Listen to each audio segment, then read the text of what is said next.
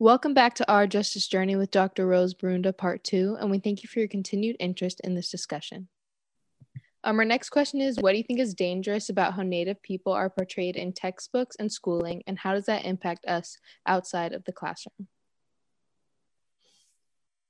Um, from what from what I, I hear from my um, my friends from the uh, Native American community is first of all when they're talked about in past tense, uh, mm. and and so this thing that you know back in the day, um, and the inaccuracy of what we have in our history books, uh, in which they're portrayed not only in a past tense, but also in in terms of their lack of agency.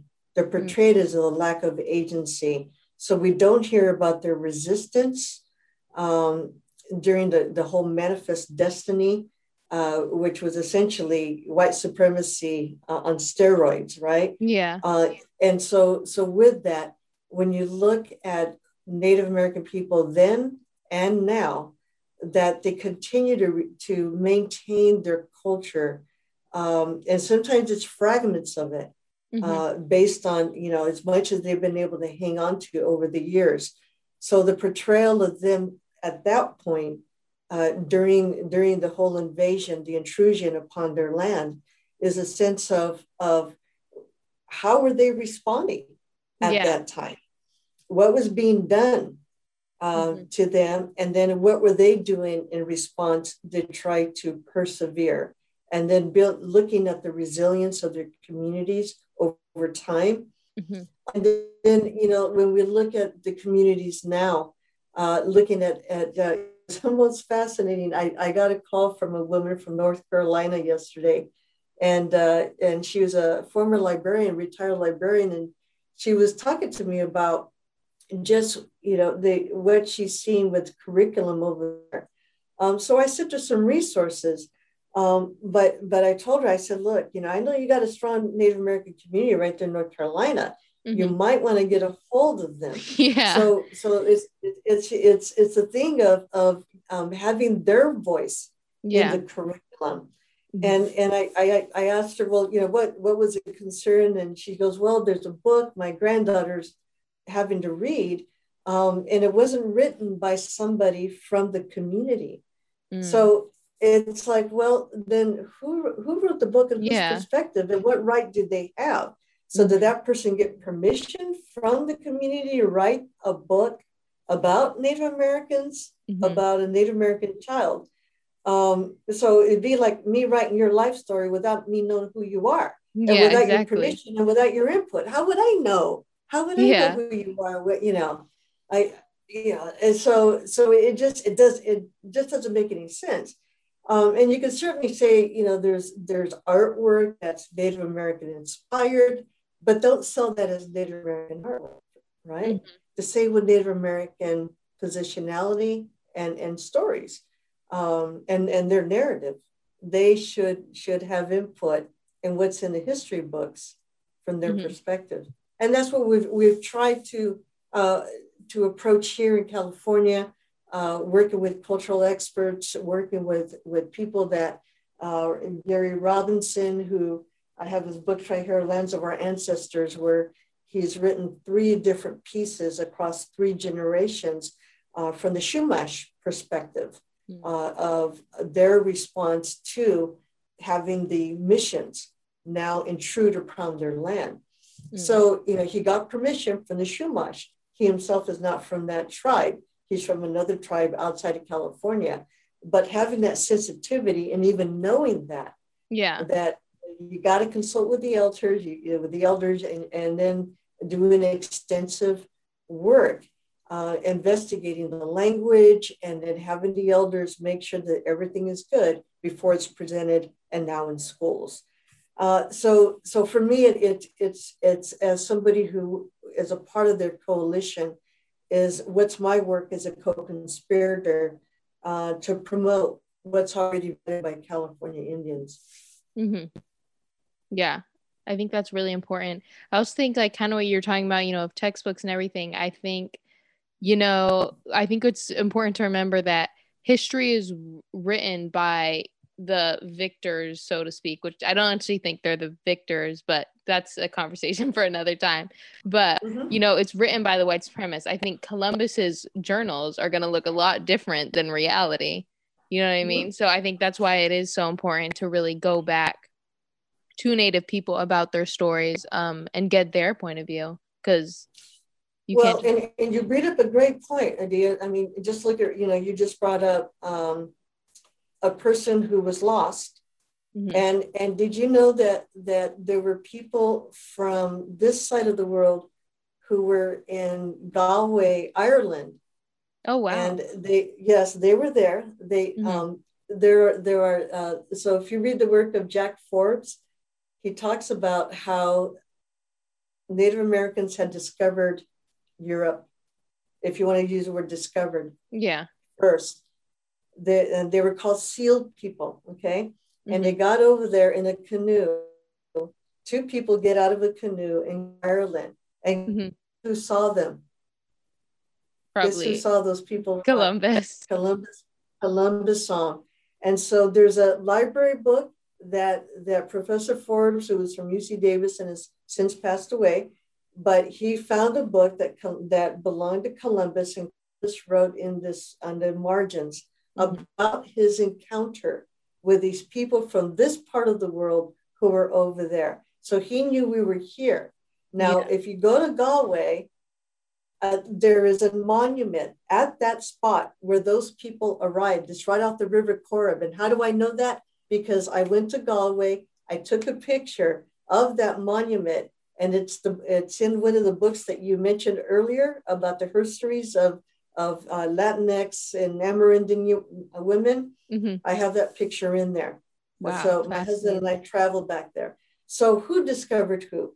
Uh, you know, but but what happened was that you didn't have a, a whole ships of Americans saying things are so bad here. We're going to go over to Europe and we're going to go conquer those people and brutalize them and take their land. That didn't happen.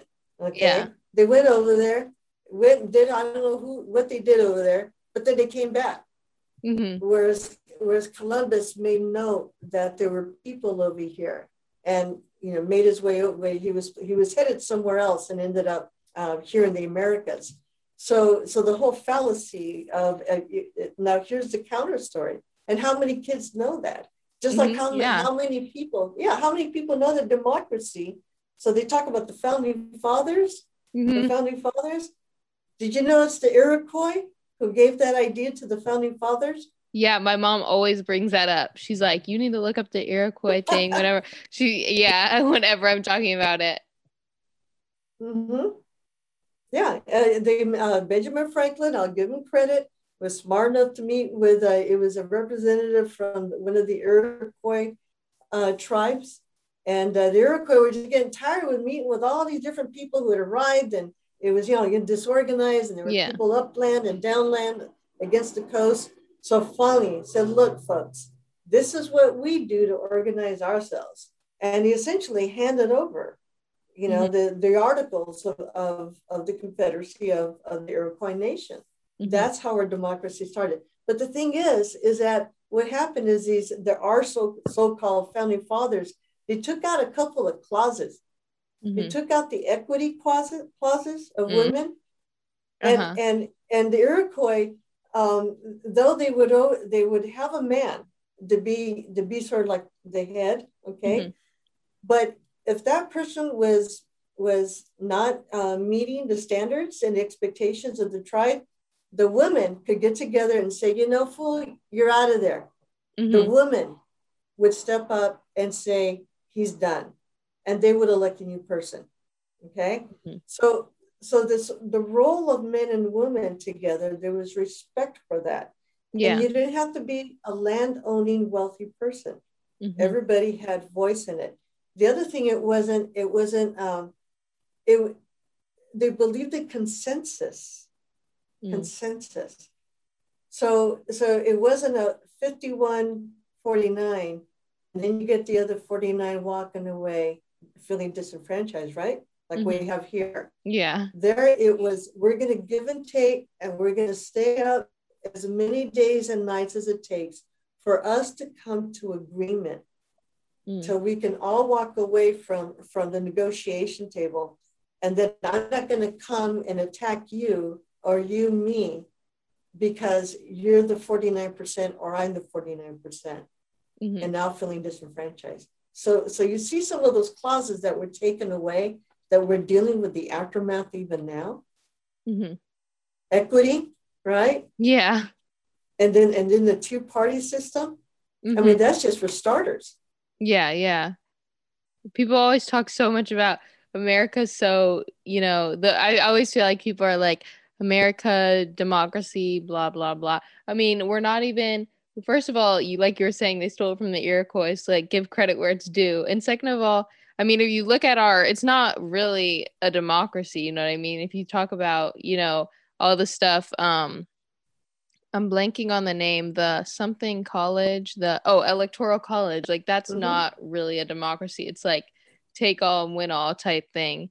Um so yeah, I just it's just, you know, I think that's really important too to also remember like nobody is taught that our confederation is from the Iroquois. Like nobody. You know what I mean? But I think that's also yeah. really important on changing the narrative on what America's history is, what America is and just like all people that or how deeply you know implanted white supremacy is here you know what i mean yeah and the thing is is get let's get back to the white supremacy thing and this is what a, a lot of white people don't know is that the those men and they were all men they were all men they were all wealthy white men mm-hmm.